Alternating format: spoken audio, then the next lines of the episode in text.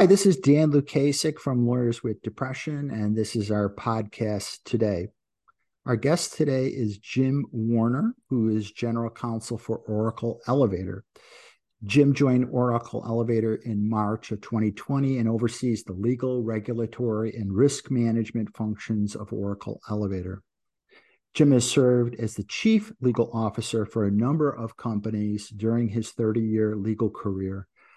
Before joining Oracle, Jim oversaw the risk management, regulatory, and government affairs issues for global food and beverage container manufacturer, the I'm going to have you pronounce the name of the company, Jim. What is it? How do you pronounce the, it? the Ardagh Group. It's an Irish name. Uh, the Ardagh Group, based yes. in Chicago. Jim also served in general counsel roles for Ardagh Glass and its predecessor, Anchor Glass Container, and the Home Shopping Network, each based in the Tampa Bay area. Jim served as the European counsel for Ticketmaster in London. Prior to his career as a legal executive, Jim was engaged in the private practice of law for Hemenway and Barnes in Boston and Deborah Mills and Associates in London. Jim lives in Tampa with his wife, three boys, and two dogs. On the weekends, he pretends, as do I, that he still knows something about playing hockey. Uh, my beloved Buffalo Sabres here in Buffalo uh, with a bunch of similarly deluded old guys. And uh, th- thank you so much, Jim, for being part of the show. And I appreciate you taking the time. Oh, my pleasure, Dan. I really appreciate you having me. And what we're doing is a series of interviews uh, in, a, in a podcast series called True Stories about lawyers living and working and uh, with depression, anxiety, uh, and various kinds of mental health challenges. And I thought you'd be a great guest, Jim. Uh, and you and I actually met. Has it been five years ago now? Maybe about five? Oh, Dan, I don't want to uh, age us a little bit here, but I think it was even longer. Um, if my memory wow. serves me correctly, it was 2009 when I went through wow. my first major bout of depression. Um, the years have gone by quickly. yeah, they sure do. They sure do. And it's great how life is a circle and how we've reconnected. And I, I think it's just so important for people listening to hear not just from experts or uh, people looking at the issue of lawyer wellness from an academic perspective, but people who live with these conditions. And um, can you tell us uh, a little bit uh, about yourself, uh, where you're from, where you went to college? Sure, I'd be happy to. So I grew up in Boston. Uh, most of my family still lives there. We're very much a New England family. Um, my parents grew up in that area. My wife, uh, her family grew up in rural Vermont, and we have extended family through Maine and New Hampshire, Massachusetts. So that's really where our roots are. I went to college there, I went to law school there and I started practicing law there. And then, through an absolute quirk of fate, uh, my wife, who was uh, my girlfriend at the time, got offered a chance to work in London. So we decided that the opportunity would probably never come around again. And I quit my job and joined her in London shortly after we got married. So that was 1997. Uh, stayed there for 10 years. Uh, each of our boys, uh, as you mentioned, we have three, uh, were born there. So they have dual citizenship, which is a, kind of a quirky, uh, interesting fact for them. And, and then uh, I was with the Ticketmaster group of companies, and I was recruited to come to Tampa, where Home Shopping Network is based. And at that point, they were both in the same group of companies. I see. And did you go to school? You went to Boston College Law School, correct? I did. Yes. Yes. Yes. I thought you did. And then for college, you went to I went to Harvard University, which uh, made me a black sheep in my family because everyone else went to Boston College. So oh my! Apparently, I just uh, I I didn't do the family proud. I, I, I went to a totally different school. At least you stayed in the same city, right? The same job. Right, exactly. Uh, you know, I'd like to begin our talk. Uh, I maybe uh, this is the best way to do it, and I'm going to link below uh, an article you wrote, uh, a blog about your your journey through depression. Uh, and also a, an interview you did uh, for Boston College uh, School of Law about your journey through depression. And can you start at, at whatever point uh, in the story you think would be best to start? Sure, Dan. Um, I think the most relevant point is really when I first experienced my first major depressive episode. And I think that, in common with many people who suffer from this, uh, there are a number of different factors that, as I look back, triggered that episode. But I also now realize that there was certainly uh, some underlying signs and maybe some tendencies from prior episodes in my life that were not diagnosed. So for me, it was really a combination of a very intense and stressful period at work. And I um, kind of went through a spiral, you know, of, of self doubt and, and started to uh, kind of grind myself down into a hole of uh, just uh, didn't sleep well. Um, had lots of racing thoughts, ruminations, lost a lot of weight, um, catastrophized things that were going on that I, in my own mind, thought were very serious issues. Uh, really felt overwhelmed. And, you know, I think at that time, like most professionals and particularly lawyers, I thought, well, hang on a minute, you know, I'm, I'm a reasonably smart person. I'm a, I'm a hard worker. I'm just going to work my way out of this. You know, I didn't involve anybody else. I kept it to myself.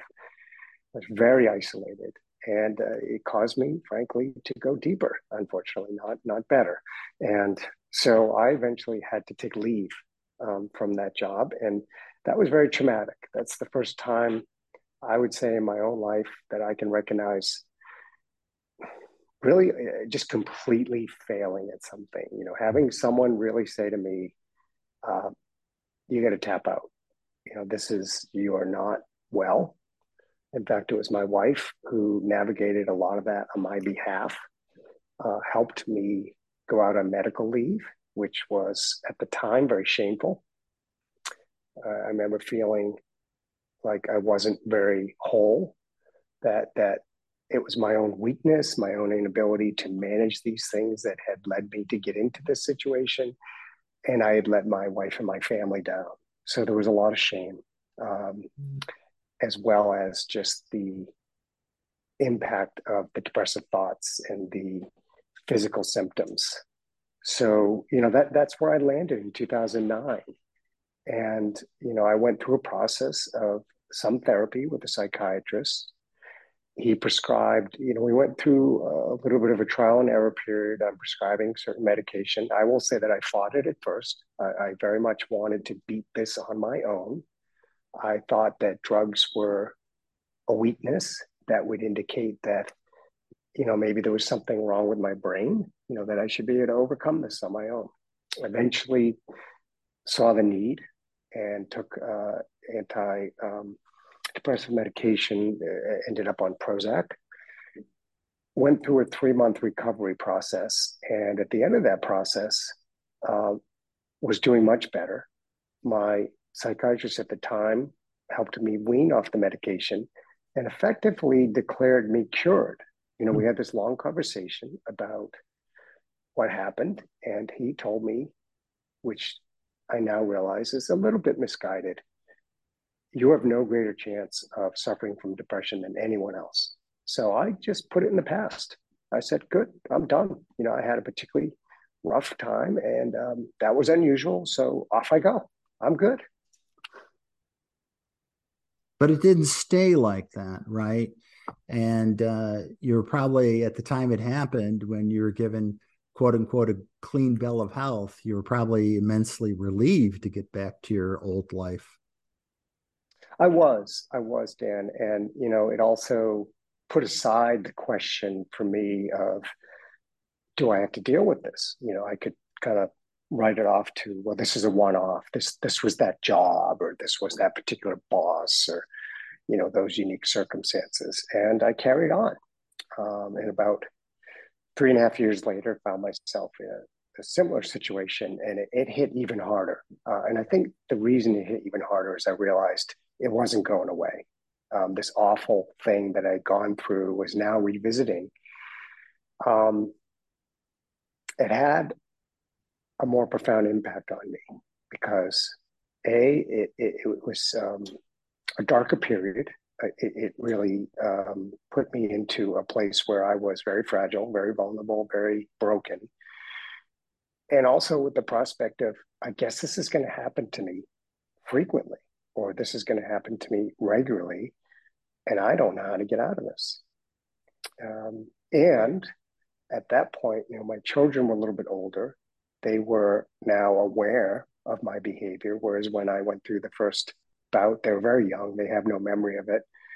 Uh, I felt like I'd let them down. Here was their dad in this weakened state, couldn't get out of bed, checked himself into the emergency room once, you know, for what was really a panic attack.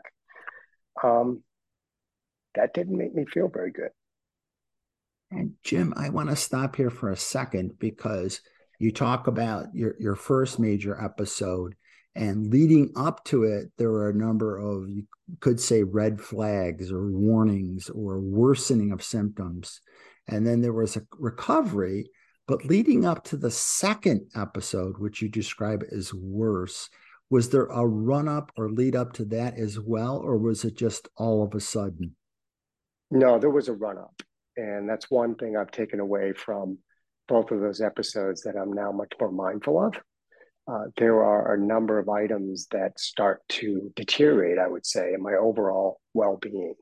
And I now look for those signs. So, one of them is physical health. In each of those instances, I like to run, I like to stay active. It's always been something that's important to me.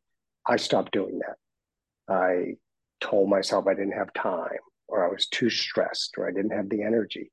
And it quietly went away. Um, I had trouble sleeping at night. I would wake up in the middle of the night and be running through thoughts in my head of things that, you know, I thought I needed to deal with or fix or that were impending and were not going to end well. And so I got very little sleep at night. My appetite as well was um, very diminished. I had a hard time eating I just didn't want to eat. So I did lose weight. Um, I was very irritable to the people around me, even though I could see that that hurt them. I wasn't doing it on purpose, but I just didn't feel well. Um, and I would say the other part of it, Dan, was just an overall sense of isolation. Um, I'm a fairly uh, sociable person. I like to be around people. I enjoy the company of others, and I like learning about people. And I remember my wife said she was worried for me when I came back from the supermarket one night and there was a, a person at the checkout counter who was from my hometown back in Dedham, Mass. Now, if that had happened in the past, I probably would have been there for an hour. And we would have been chatting about Dedham and who we knew and all the people and the different baseball teams we played on and how when did they move here and do they like Florida? And I didn't say a word. I put mm. my hmm. head down, got my stuff, and left. And she said, That's when I was worried about you, because that's not you. Well, you know, I have experienced the same thing, and we've shared this with each other where I am also a very sociable person. But when I've been through those depressive episodes, it's almost as if my entire, not only body, but sense of self shuts down. And um, I think what people don't always appreciate is not only is that psychologically or emotionally painful, for me, it also was physically painful or uncomfortable. Did you experience that as well, Jim? I did. Yeah, that's a very mm-hmm. good point, Dan. I mean, for me, it manifests itself in almost like a constant headache. And I'd almost describe it like feeling like there's a vice around your head. Um, I feel it in my stomach, you know, that that idea of a pit in your stomach. I feel achy you know uh, it's very difficult to keep thoughts together because your, your mind is kind of racing And you feel that physically as well. Um, so you're right. I mean when you get into these circumstances where maybe you might ordinarily be pleasant to someone or have an interaction it's almost too physically painful as well as mental because you just you just want it to go away right? So you're not willing to open yourself up and maybe experience more pain by forcing through that to put a face on and try to be pleasant to someone. Well, you know, too, I, I think when people would say, "Oh, it's in your head," a more accurate statement would be, "It's in your whole, it's in your whole being or your whole body." It kind of takes over that part of your life or, or your life, and uh, we forget too. I think that the brain, uh, you know, is the master part of our our body and controls everything else, and in in particularly sleep. Uh, things like sleep, things like um, motivation and drive, things like eating, and uh, that those are not easy things to think uh, to to work through. With respect to the second episode, uh, how did that play out at work? I think you've described generally uh, the symptoms you were going through, but were you having difficulty at at work at that time after the second episode? Absolutely. You know, how, real. Mm-hmm. Go ahead. Dan. No, how how so? Can you give us some examples, Jim? Sure. I mean, a lot of it was, you know, very very difficult to concentrate. You know, some of it through lack of sleep, some of it just the racing thoughts. Um, again, very irritable, uh, lack of focus, um, just a, a real inability to finish things, right? To, to start them sometimes, right? Just staring at the screen. You know, I use the, the example of something that should be mm-hmm. very simple for most of us, you know, a one or two sentence email that we might do in 10 seconds would take an hour. You know, I would just be laboring over it. And if someone hasn't experienced that, it's hard to describe, but your mind is questioning everything that you're doing. Um, so you're wondering if I write this word and I hit send, and what is that person going to say? And you know, it's going to be awful, and then these bad things are going to happen, are going to happen.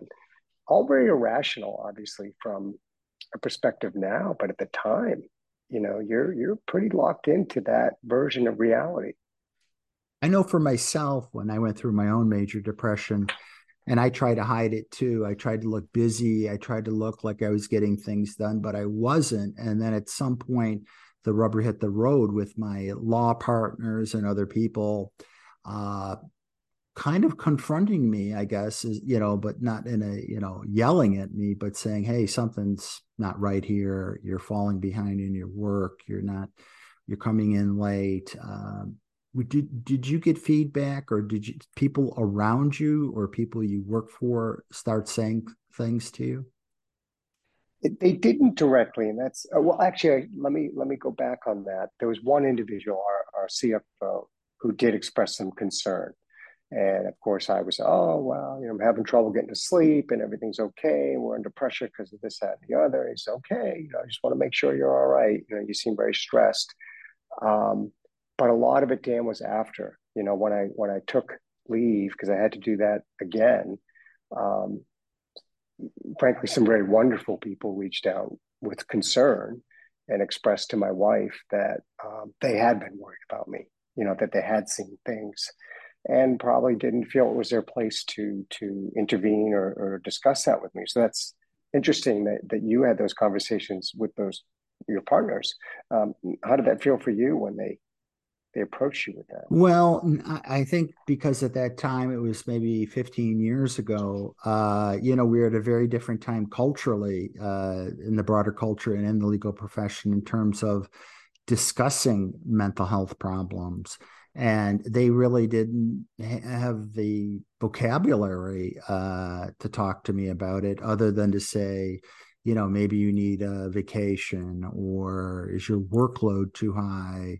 you know, uh, where one partner was was a little bit angry and said, you know, you have everything, a great family, a great job, you know, you sound almost ungrateful, you know, for what you have in life, and uh, it he he had no idea, uh, and like a lot of people around us, even well-intentioned people, he just had no frame of reference for what depression was, and um I think that's part of the struggle, isn't it, Jim? Where we feel like uh, we're lonely and we're we're isolated because it's not only hard for us to understand, but also trust that other people would understand what we're going through. That's entirely correct, and you know, to make it even more poignant, um, my wife Jenny, who was with me every step of the way, and was desperately trying to help me and couldn't. Even to this day, despite doing a lot of research on her own on mental health issues and becoming a professional within that you know segment doesn't fully understand what I went through, and I don't think she can. Um, and there'll be times I'll go back and say, "Hey, remember that time? And and do you remember, you know, what I was doing, and do you know why?" And um, it, it caused a lot of hurt because she couldn't help. At times, anger. To be fair, you know, I think that's uh, that's okay. You know, I, I think that that she felt that way because she was frustrated with maybe her perception that I wasn't able to turn this around um, in the manner that maybe she had hoped um, soon enough, I guess. So it is extremely difficult for people who haven't had that lived experience. You know, as we just said, uh, someone who says, "Well, what do you mean you can't write an email? You know, what do you mean you can't look at a menu and just choose between chicken and beef you know something that's just simple. What, what what prevents you from doing that? Well you know i i think it's uh it's i thought you're that's very honest of you to say that about you and jenny you and your wife because you know it impacts that most important of relationships that are you know involving our family members and our wives. And I remember when I first disclosed to my wife, uh, she said, "Are you unhappy in our marriage?" Uh, she that was her only frame of reference. You know that I was unhappy or unfulfilled, not that I had an illness. And I think that um, what's difficult with depression is uh, there's no precise timeline for when you're going to get better uh, you know, if we had broken our arm, well, you know, uh, fracture, you know, uh, put on a cast, and, and the doc says should be okay in five weeks. Depression doesn't work like that, and it seems like seemingly can go on forever when you're in it. Right, and I, and you know, to that point, Dan, I know there were loving intentions, but it would get to the point where my wife would ask me each day, "Hey, you feeling a little better?" and sometimes you're just not and it's what you say it can be a very long journey um, and you know the the people who love you are just looking for those signs right? They're looking for that progress or that you are getting better. And sometimes you can't give it to them you know because it just isn't true. It isn't true and that's sometimes hard news to deliver uh, yeah. because you want to get so badly to give that to them. And, you know, you are the breadwinner, as I was in my family. And we know people are depending on us emotionally, but financially too. Uh, you know, you, you have a home and you have children and you have people to support. So that's an enormous uh, burden. At some point with the second uh, fall into depression, and you said it was deeper, you worked it took some time, but you worked out of that. What helped you work out of that, Jim? I think, well, there were a couple things. There were, there were many things. I mean, a, as you know, it's not just uh, turning on a light bulb, right? It takes time, it's incremental, it's small steps. But the one thing I did, uh, which I hadn't done the first time, is I was much more of a consumer, if you will, uh, for my own therapy. So the original psychiatrist I had who had kind of declared me cured, I went back to him initially when I first encountered the symptoms. And what I recognized is just from my own personal perspective, it wasn't a good relationship. It wasn't a relationship that was going to help me heal. He may be very good for someone else. So the ironic thing that I share with people is, you know, sometimes when you're at your worst and you're needing someone else to help you, you still need to take charge of your own recovery, which is really hard to do, but it's very important. So I, I switched therapists and after a period of experimentation found someone who i really clicked with who understood at least from my perspective the need for me to get going and doing things and just being um, more proactive about my own recovery and in fact dan uh, you know i'm going to put you into that mix because that's when you and I started working together the second time around, more specifically with you as a coach. And you know, you would develop that practice. And um, I don't know if you recall this, but that's one reason I reached out to you. I said, I just need something more. You know, I have a at that point, I did have a good therapist. I was happy she was, you know, working with me on my meds. But what you did for me, which was critical to my recovery, I, you know, I've thanked you many times and I'll continue to thank you, is we developed together a relationship around just trying to put one foot forward, doing simple things. And I tell people this, you know, you told me, give me the five things that you've done. Remember? It's and true. You, I remember. You wouldn't, you wouldn't, care what they were. It could be I got up and brushed my teeth. Um, there wasn't and you know, it wasn't about the quality, it was about the quantity in starting forward momentum. And, you know, it, it's not a panacea, it doesn't work overnight, but what happens is over time, and you and I did this together, you would start to look back and say, wow, I'm making a little progress. You know, gee, the thing that I couldn't do two weeks ago, I'm doing. You know, maybe I'm not doing it to the full extent that I want to, but you know, hey, okay, let's try something else, right? And your world slowly opens up. And so, you know, looking back on it, Dan, I think the most important thing for me was just to try something. You know, it almost didn't matter what it was.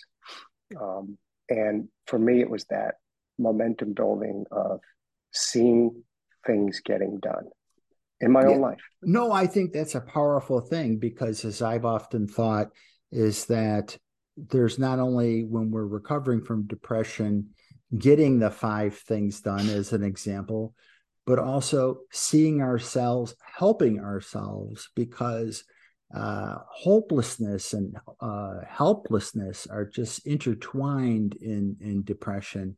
And we come to believe those voices in our heads where we can't help ourselves. The situation is hopeless and there's nothing more to do but to really suffer or just try to bear it another day and it can be from day to day um, jim we have about five minutes left and i want you to speak about what you're doing uh, at your alma mater at boston college of law can you tell us about that sure i can thanks dan uh, so about a year and a half ago, I reconnected with one of my law school professors. She was our contracts professor. She's still there.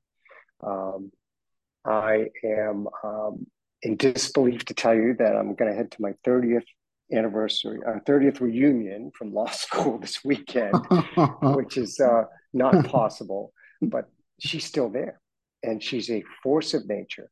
And what she did during COVID is she got her students together with alumni through Zoom calls, and she called them her high tea hours, you know, as if you were coming to high tea. And it was a great way for us to reconnect with our classmates, as well as, you know, to the extent that we could offer pearls of wisdom to our uh, students. What I noticed were a few alumni offering really compelling stories of vulnerability and overcoming personal challenges, whether it's addiction or mental health challenges. Um, it really resonated with me. I thought, you know, what first of all, what a brave thing to do. Thank you, thank you. You know, and I felt um, a sense of connection to them listening to their stories. So I reached out to them separately and we started talking. And I went back to the professor and said, What's happening at the law school for mental health? Because I am aware that a lot of the schools are doing a much better job in promoting wellness and mental health and um, offering services to students. And she gave me a description of what was happening. I said, are, are alumni coming back to talk about their experiences? No. Does anyone tell their stories? No. So we have organized a series of panels where alumni come back. In fact, we have one tomorrow and share stories of overcoming struggles, whether it's mental illness or addiction. And every story to me is about resilience, it's about hope, it's the power of a lived experience. And what we're learning we're relatively early in the process, but what we're learning is it really resonates with the students. You know, they they can see themselves in the alumni stories. You know, they pick something from it. And it occupies a different space than the very important elements of therapy and other wellness tools. But what we believe we're doing is we're filling a gap. You know, we're we're putting humanity into the conversation. And as important, it's a little bit of our relationship, Dan.